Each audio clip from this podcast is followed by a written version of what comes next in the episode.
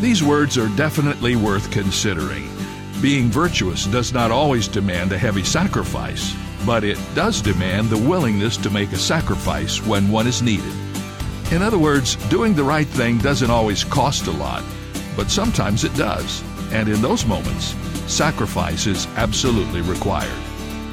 It's like when Jesus Christ came to earth. The only way human beings could be redeemed from sin was for Christ to sacrifice himself, which he did.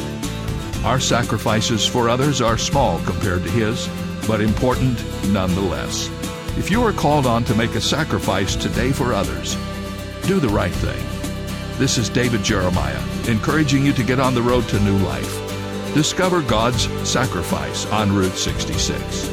Route 66, driving the word home. Log on to Route66Life.com. Start your journey home today.